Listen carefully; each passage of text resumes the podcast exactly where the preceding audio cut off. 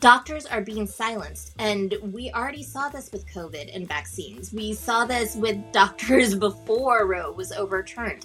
If you are silent and let the politicians make decisions for you and what you are allowed to say, it is never going to stop, because you will have to stay in a state where you agree with all of the politics, and that's not where the healthcare is the most needed.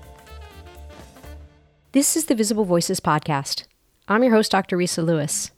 Before we get started, here's a word about the Gritty Nurse Podcast. Hi, my name is Amy, and I am the co-host and co-founder of the Gritty Nurse Podcast, an unfiltered discussion related to health and healthcare. On our podcast, we shy away from nothing, discussing hot topics in healthcare such as mental health, social justice, health equity, women's rights, and women's health, and nursing as a profession. Hi, listeners. Thanks for joining, and I'm delighted to bring you my conversation with Kimi Chernoby and Robin Marty. Sensitivity warning. Today's conversation is about abortion care, women's reproductive health, and health care. Kimi Chernoby is an MD-JD. She's currently counsel for reproductive rights and health at the National Women's Law Center and an instructor of emergency medicine at the GW School of Medicine and Health Sciences. That's George Washington in Washington, D.C. She was the first graduate of the University of Florida's MD-JD program, and she previously served as a health policy fellow for the Senate Committee on Health, Education, Labor, and Pensions. Robin Marty and I met basically on a podcast. She didn't know we met, but I listened to her on the Molly Jung Fast Fast Politics podcast, and I knew I wanted to speak with her. She is in Tuscaloosa, Alabama, where she's the director of operations for the West Alabama Women's Center. She's a freelance reporter and a frequent contributor to, for example, Time Magazine, Cosmopolitan, NBC, The Guardian, and MSNBC. She's the author of the book Handbook for a Post-Roe America, which is a guide for what to do if and when Roe is overturned, and the co-author of The End of Roe v. Wade. So, audience, just to give you a little bit of frame of the importance of this conversation and the importance of the Dobbs decision, this affects patients and safety of patients and healthcare workers' ability to provide safe care for patients. It's not just OBGYN as a specialty that's been affected. Emergency medicine has been affected because pregnant patients come for their care very, very often to the emergency department. When we get to the conversation, Kimi is speaking, and she's talking to us about the implications of the Dobbs decision. She then tells us about the situation in Washington, D.C. Robin picks up and talks to us about Alabama. Let's get to it. And normally the Supreme Court adheres to prior decisions or precedent, but in Dobbs, what they said was, look, we have reevaluated our decision and we think we got it wrong in Roe v. Wade. We think we got it wrong in Casey, and that in fact, the Constitution does not recognize the right to abortion. And so because the way the Constitution is structured and we have this system of, limited federalism, that if it's not decided at the federal level, it goes back to the states. And that's what they said in Dobbs is, look, because there's no federal protection, it goes back to the states, and states can decide what they want as it relates to abortion. And so that's why you've seen this proliferation of state laws related to abortion. And in some states, they've said, look, like, we're going to take this into our own hands, and we're going to proactively protect the right to reproductive health care, including contraception and including abortion. But what you've seen more commonly is that states have taken the opportunity to ban abortion. So Washington, D.C. does not have a ban on abortions. I actually practice mostly in Virginia. And again, although we have a Republican governor, we don't have a ban on abortions pre-viability right now because we have a Democratic-led Senate. And so, things right now in Virginia and D.C. are looking okay. So Alabama is different. That's a very simple way of putting it. But Alabama has a total abortion ban, like many other states. I believe there are 12 states right now that either have a complete abortion ban or an abortion ban at about 2 weeks after a missed period, which is essentially an abortion ban totally altogether. Alabama is unique in the fact that Alabama is the only state in the United States that has what is known as a personhood amendment on their state constitution. In 2018, Alabama voted to pass an amendment to the Constitution that said that life begins at the moment of conception, life should be protected from the moment of conception, and it is the government's obligation to to ensure that life is protected from the moment of conception. What that means for us is that, first of all, we have no ability to challenge any of these abortion bans because this is written straight into our state constitution. What it also means is that because at the point in which an egg is fertilized, that is considered a unique person, and that any action that would counter the development of that is considered murder, that we are looking at not just there is a ban on abortion, but also is it okay for people to do IVF? Is it okay? What happens if somebody has a miscarriage? Do we start investigating that? Is a doctor going to get in trouble if there is somebody who has a threatened pregnancy and they go ahead and finish the termination of that pregnancy? Who decides whether that pregnancy would have been viable otherwise? If somebody ingests something that might harm a fetus or an embryo, is that chemical endangerment, which is something that we often see women being accused of? And we just had another case of somebody being prosecuted over this idea of chemical endangerment. So we go beyond just abortion is illegal to any action that does not make a pregnancy continue in a healthy way could be considered murder. You've talked about self-managed abortion, trigger ban, and circling back to what's keeping you up at night, financial terrorism for patients, but also for you and your clinic. A trigger ban is a piece of legislation that has been sitting dormant in a state until the point in which Roe was overturned.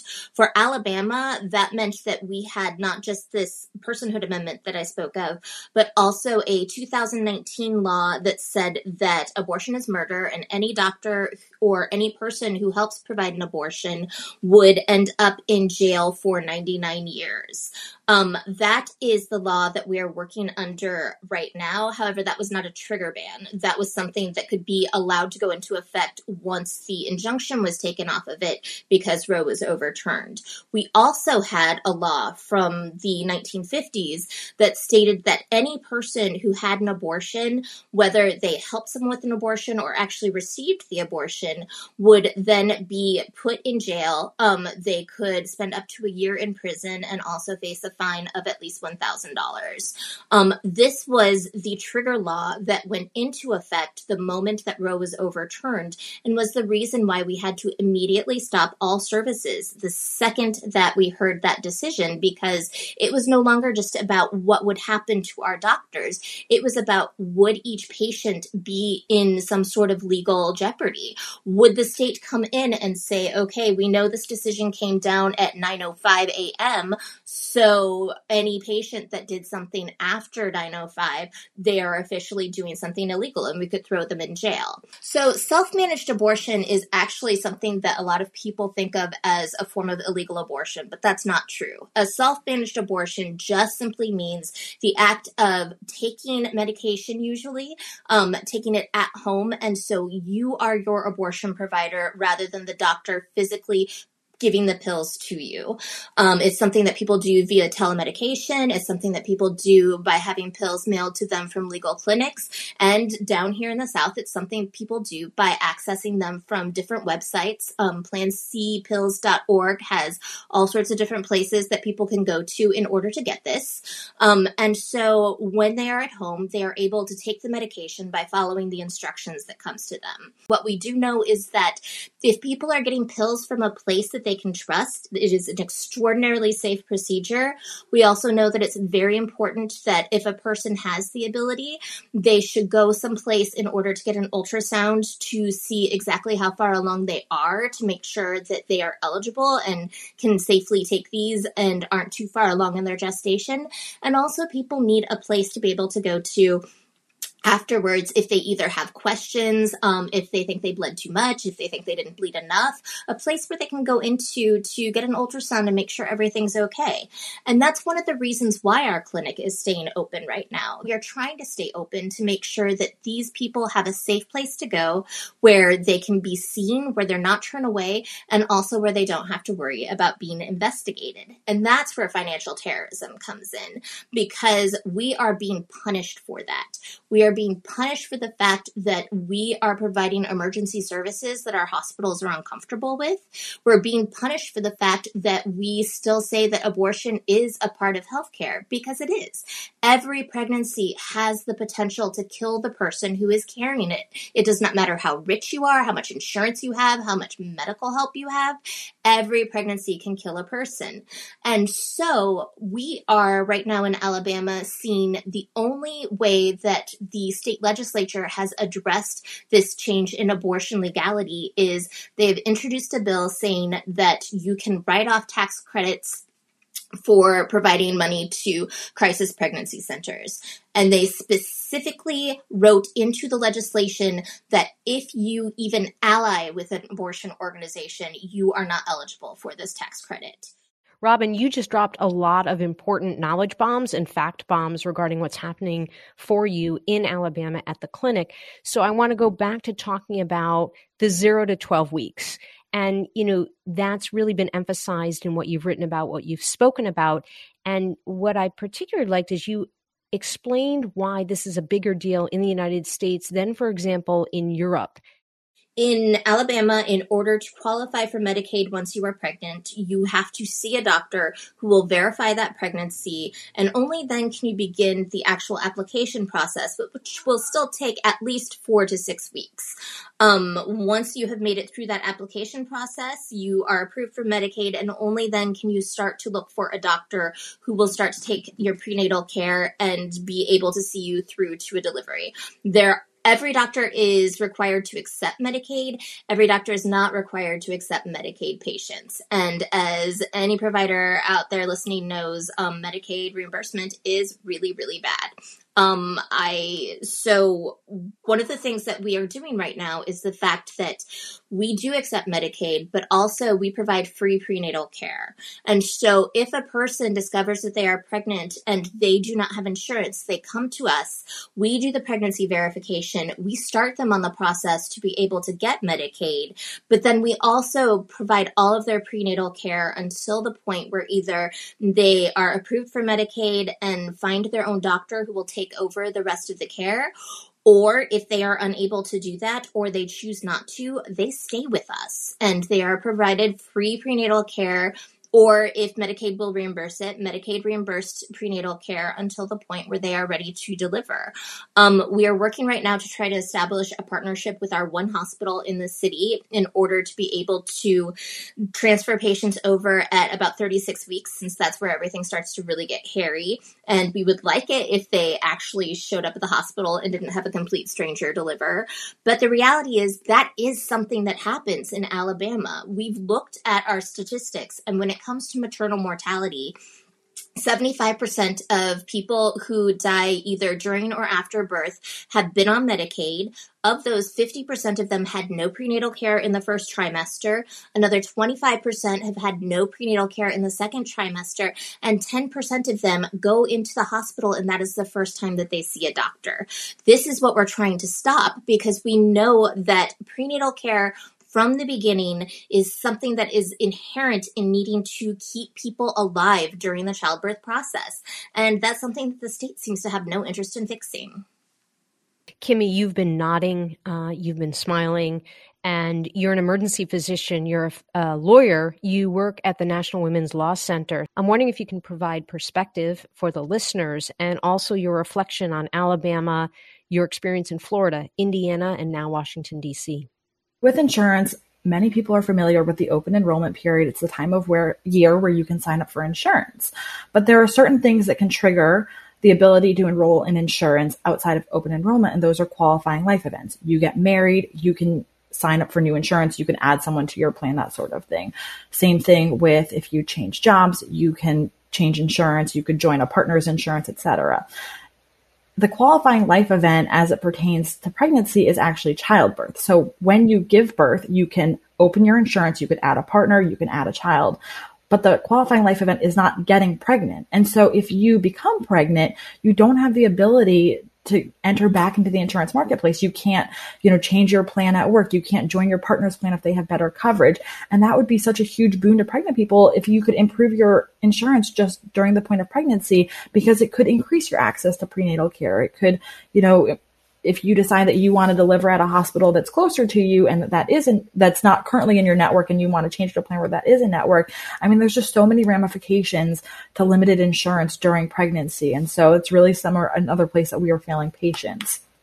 In terms of, in the emergency department, we are covered by EMTALA. So emergency physicians will take care of any person, regardless of complaint, regardless of time of day, regardless of ability to pay, regardless of insurance status. And so it is a place that anyone can get pregnancy care. It's not an ideal place, right? We're the emergency department. We are not OBGYNs. We do not offer continuity of care. And so while we can manage, emergent presentations, we really need to be getting these patients connected with longitudinal care during the course of their pregnancy. I just want to follow up on what Kimi said. First of all, that qualifying event thing is fabulous, and I completely forgot all about that. And you're right, that is something that needs to be addressed probably at the federal level. And now I think that's on my list of new things to push for because God knows I didn't have enough to do.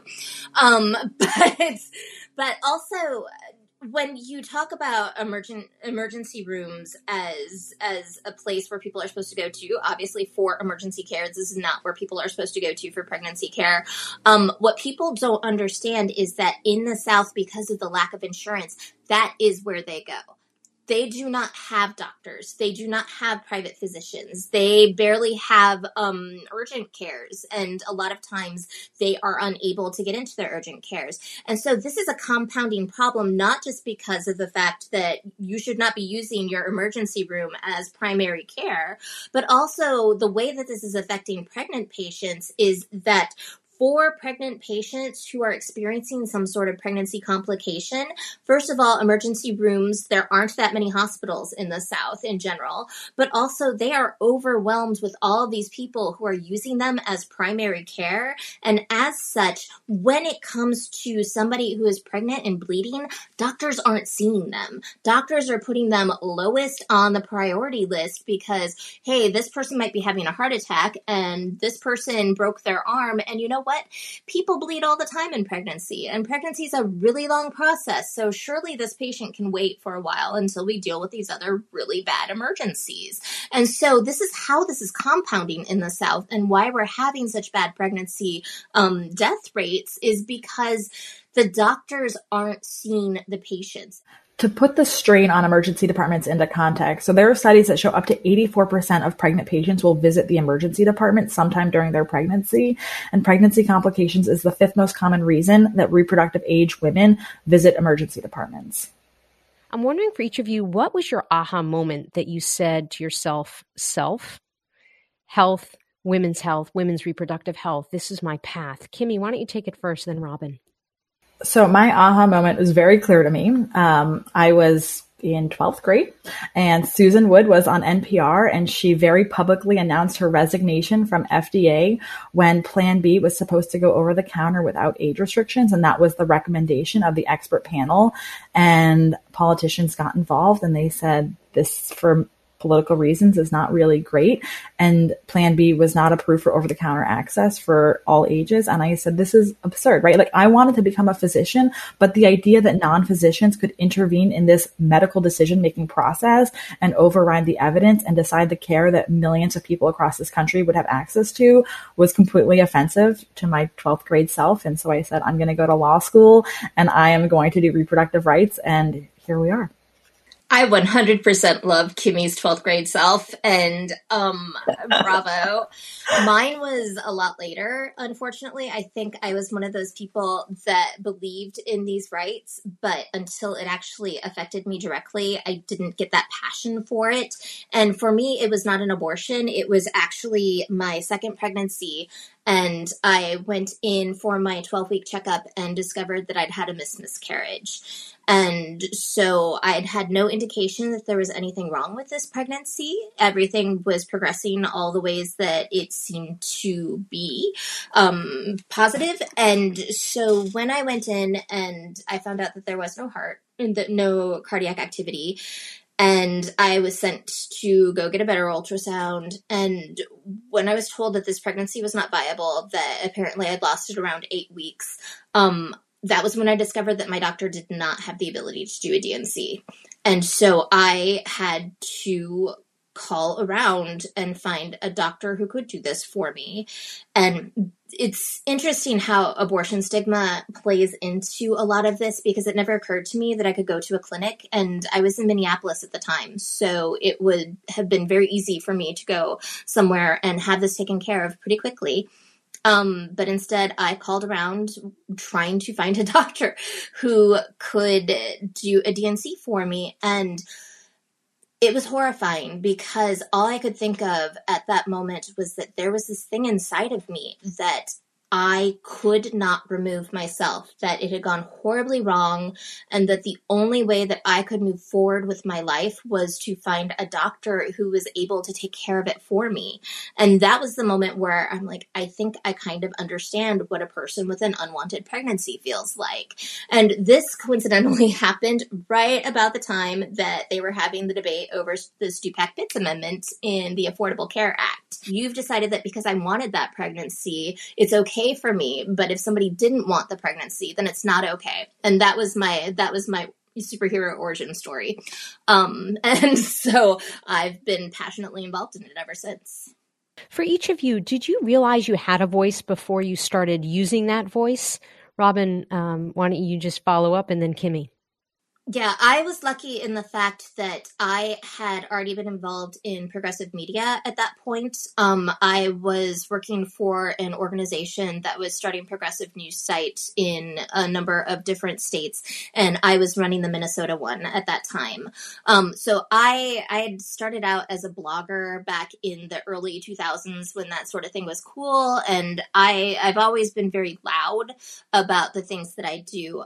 My ability to be heard honestly did not really get anywhere until the 2010s, when all of the model legislation began. And at that point, we were the only ones who were covering that. We were the only ones who said, hey, this bill here in Missouri is the same as this bill over here in Iowa, and so we need to pay attention. This is a concerted effort to take down Roe v. Wade, and you are not paying enough attention and trying to stop this.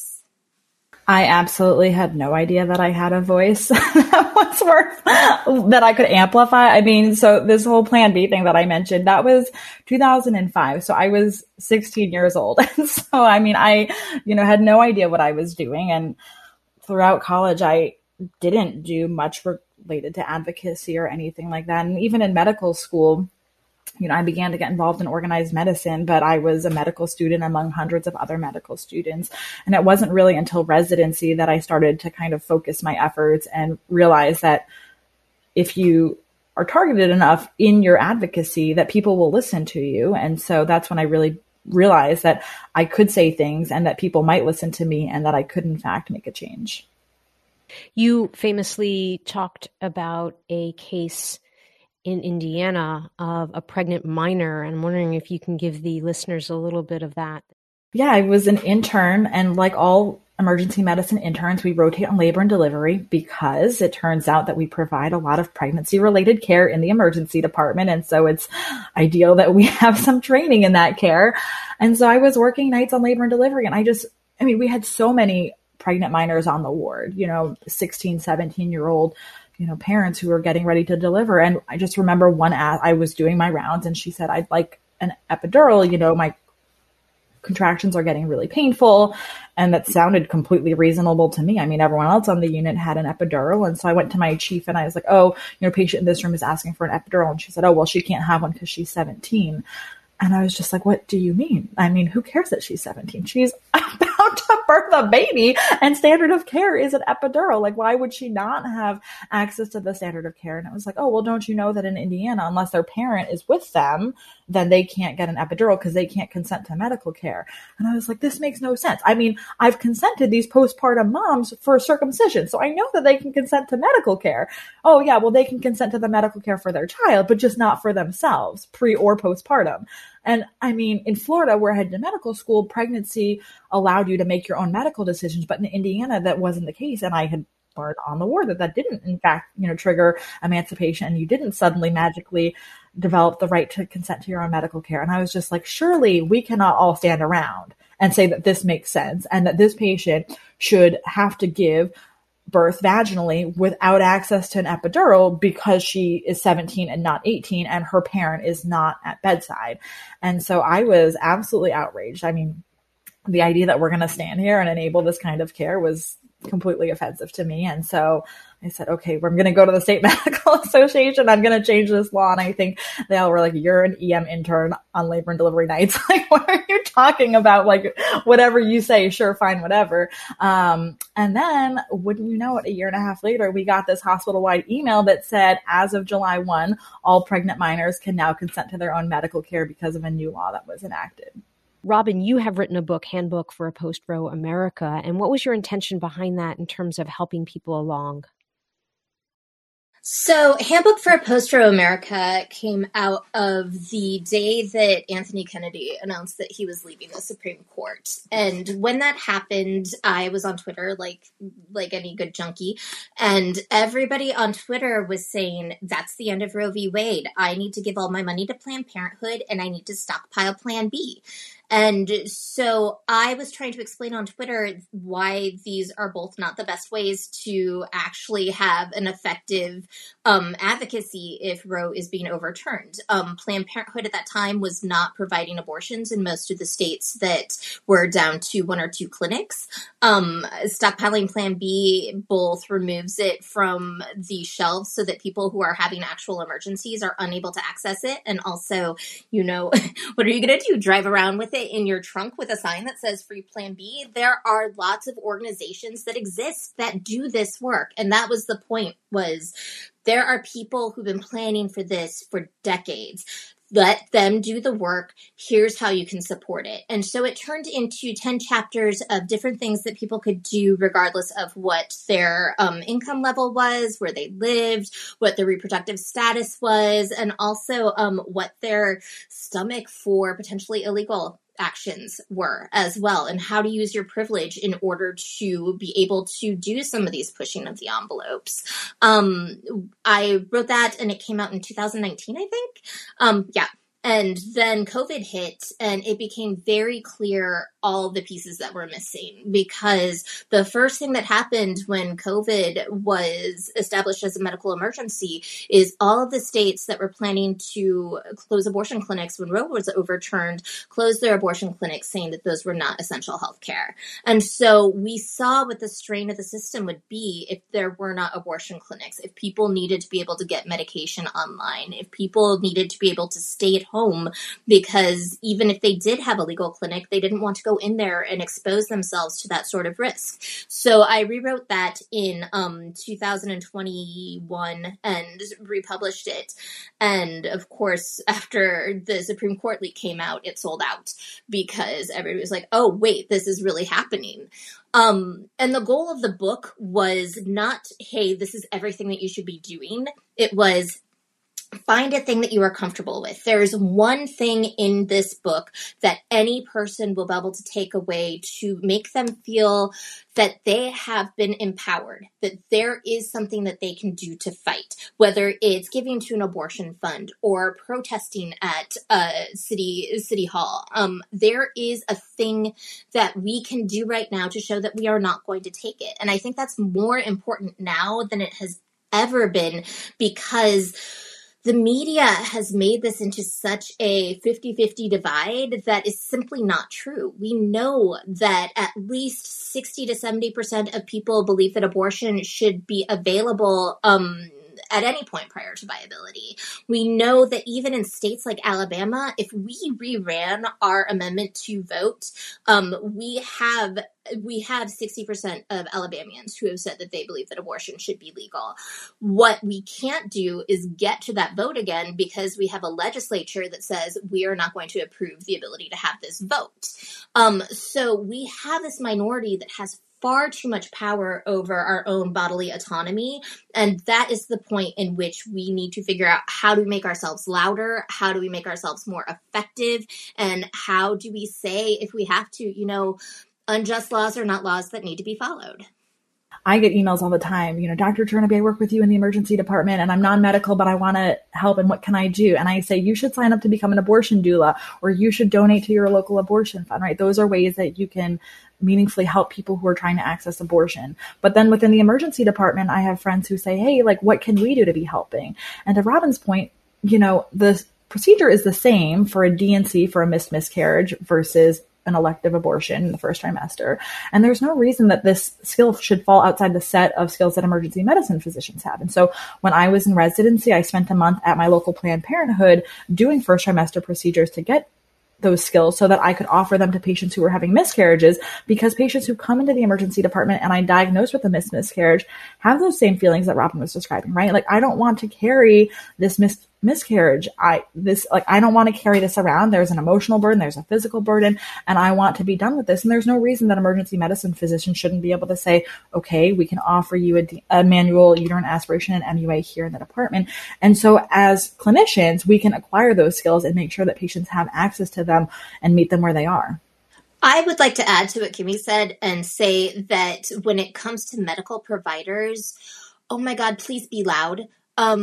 There is so much misconception about the fact that it's assumed that, especially in southern states, that doctors approve of this, that doctors think that this is a good thing. The doctors down here are terrified. Their hands are tied. And yes, we do have doctors who are going to refuse to do follow-up care or refuse to treat an ectopic pregnancy. And it may not be because they're worried about the law. It's just because they really do think that God chose this pregnancy, or that a person deserves whatever they're going through for having had the sex. But for the most part, it is the fact that it is doctors who are scared. The RISA wrap-up. Special thanks to Kimi and to Robin for joining me in conversation. I really appreciated you taking the time to share your expertise and your passion on this topic, specifically at the 1-year mark of the devastating Dobbs decision. Audience, use your voice, advocate. If you are in healthcare, it is really important that you are able to share your stories, tell the circumstances that you're seeing, and how a lack of bodily autonomy, a lack of access to abortion care is harming women. Number 2, find out your state-specific laws and see what you can do to advocate for policy changes to make it safer to provide care for women. Number 3, silence is complicity. And given the current environment, the current state in the United States, none of us can afford to be silent. That's it for this week, audience. The Visible Voices podcast amplifies voices both known and unknown, discussing topics of healthcare, equity, and current trends. Our production team includes Stacey Gitlin, Dr. Giuliano Deportu, and me, Dr. Risa E. Lewis. Please find me on social media at Risa E. Lewis and through the website, thevisiblevoicespodcast.com. If you like the podcast, please rate and review us.